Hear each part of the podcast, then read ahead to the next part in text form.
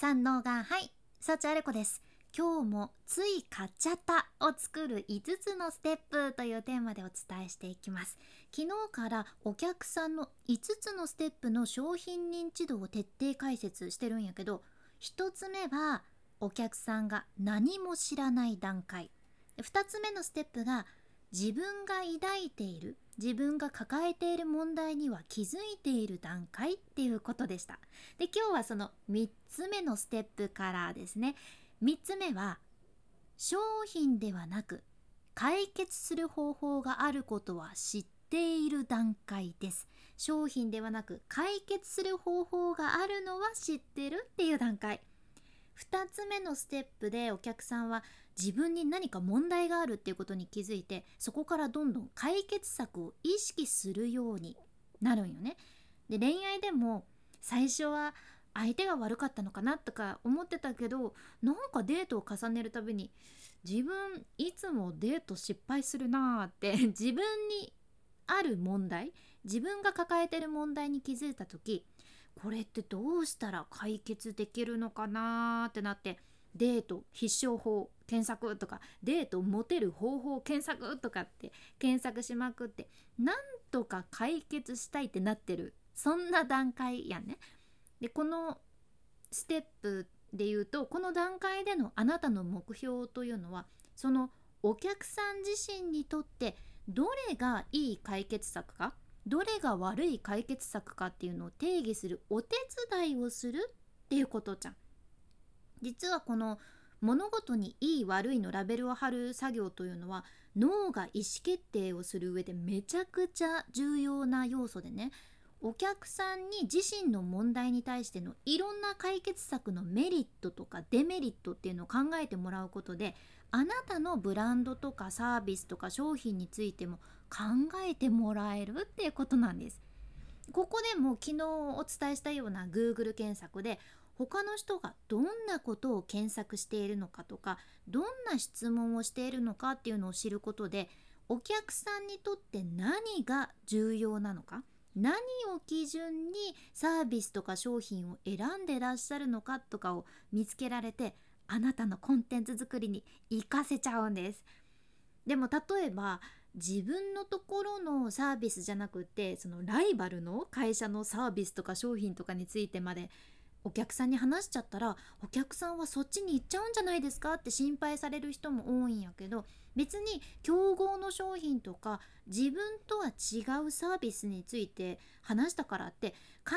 ずしもあなたへの興味関心お客さんの興味関心がなくなるとは限らないよね。というかこれがいいことなんです。とてもいいことで商品でもサービスでもあなたのコンテンツというのはお客さんを引きつけるためだけにあるわけじゃなくってこれからあなたのお客さんになるかもしれない人が誰なのかそういう人たちにしっかり届けるものだからこそもし他の選択肢を見た上であなたのブランドに興味がなくなったっていうお客さんっていうのはあなたのお客さんではなかったもともとあなたのお客さんではなかったっていうことじゃん。ここで考えるべきは最初のステップと同じようにしっかりターゲットを絞った役に立つコンテンツを提供してポジティブな印象を持ってもらうっていうことですね。これは SNS も同じかなって思っちゃうけどターゲットをしっかり絞った投稿をしていったらちゃんとそこにぴったりな人に届くわけやしその上でフォローしないっていう人は自分のコンテンツじゃない要素を求めてる人だからそれはそれで、うん、違うところの方が適してるので大丈夫っていうことです。はい、では次4つ目のステップ。あなたのことは知らないけど商品のことは知っているという段階です。あなたも、まあ、YouTube とかね時短料理の YouTube やってる人あなんか知ってるよって。でもなんかその人がどんな人なのかは詳しく知らないけど時短料理の YouTube をやってるっていうのは知ってるとかなんか最近顔真似でバズってる人いるよねって。じゃその人が誰かは知らないけど名前わかんないけどなんかいるよねとか。その人のことは知らないけどコンテンツは知ってるってことあると思うじゃん。お客さんも今までお伝えしてきたその3つのステップを踏む中で世の中にある自分の問題の解決策についていろいろ知ってどれがいいどれが悪いってどんどん見つけていってそして自分が本当に求める解決策、まあ、つまり自分にぴったりなサービスとか商品を選んでいくわけですよ。ここでちゃんとお客さんにも競合の他のサービス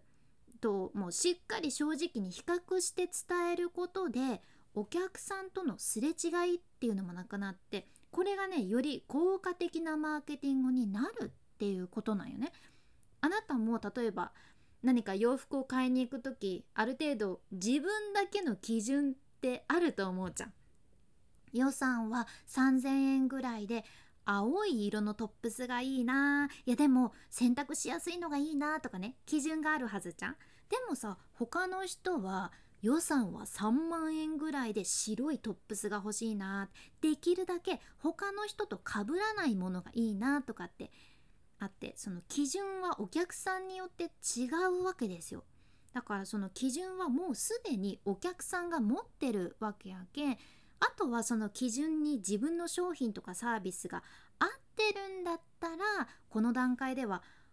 お客さんがあなたから買いたいって決断できるようなコンテンツをしっかり提供してあなたのブランドに対するポジティブなイメージを強化していくというのがポイントになってきます。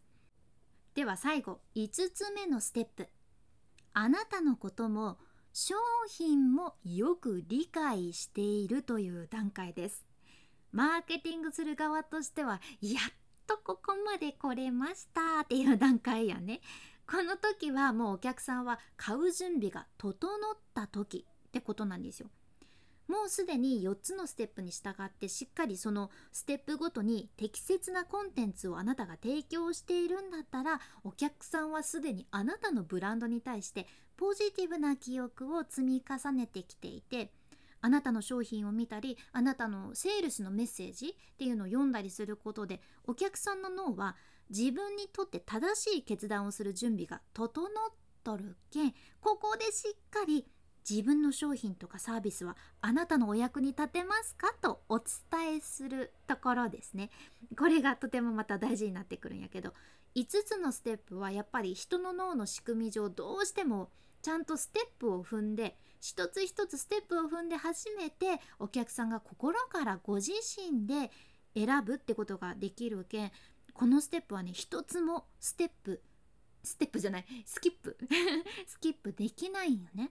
でも逆にしっかり一つ一つステップを踏んでお客さんと信頼関係を作っていけたら買って後悔したっていうことにはならないしもちろんクレームにもつながらんしまたあなたから買いたいっていう次にもつながるしマーケターとしては必ず押さえておきたい5つのステップです。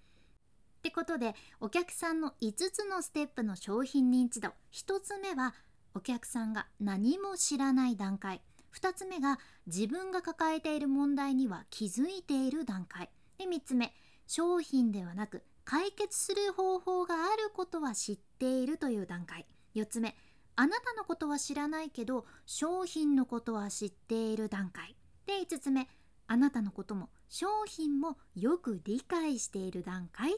いうことでした。是非ちょっとでも何か参考になればすごく嬉しいです。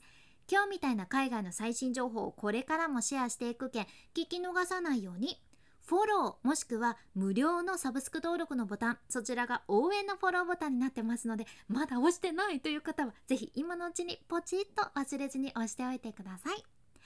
ちょっとここから雑談なんやけど今ねちょっとお掃除終わって 家の窓をバーってね全部開けて空気の入れ替えをしてるんですけどね。風がとっても気持ちがいいです。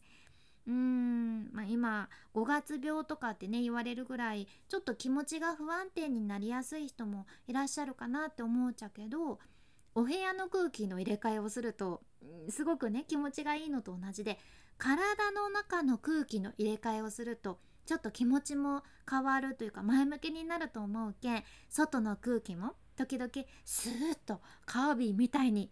取り入れちゃってください。私も意識していきます。君に幸あれ。ではまた。博多弁の幸あれ子でした。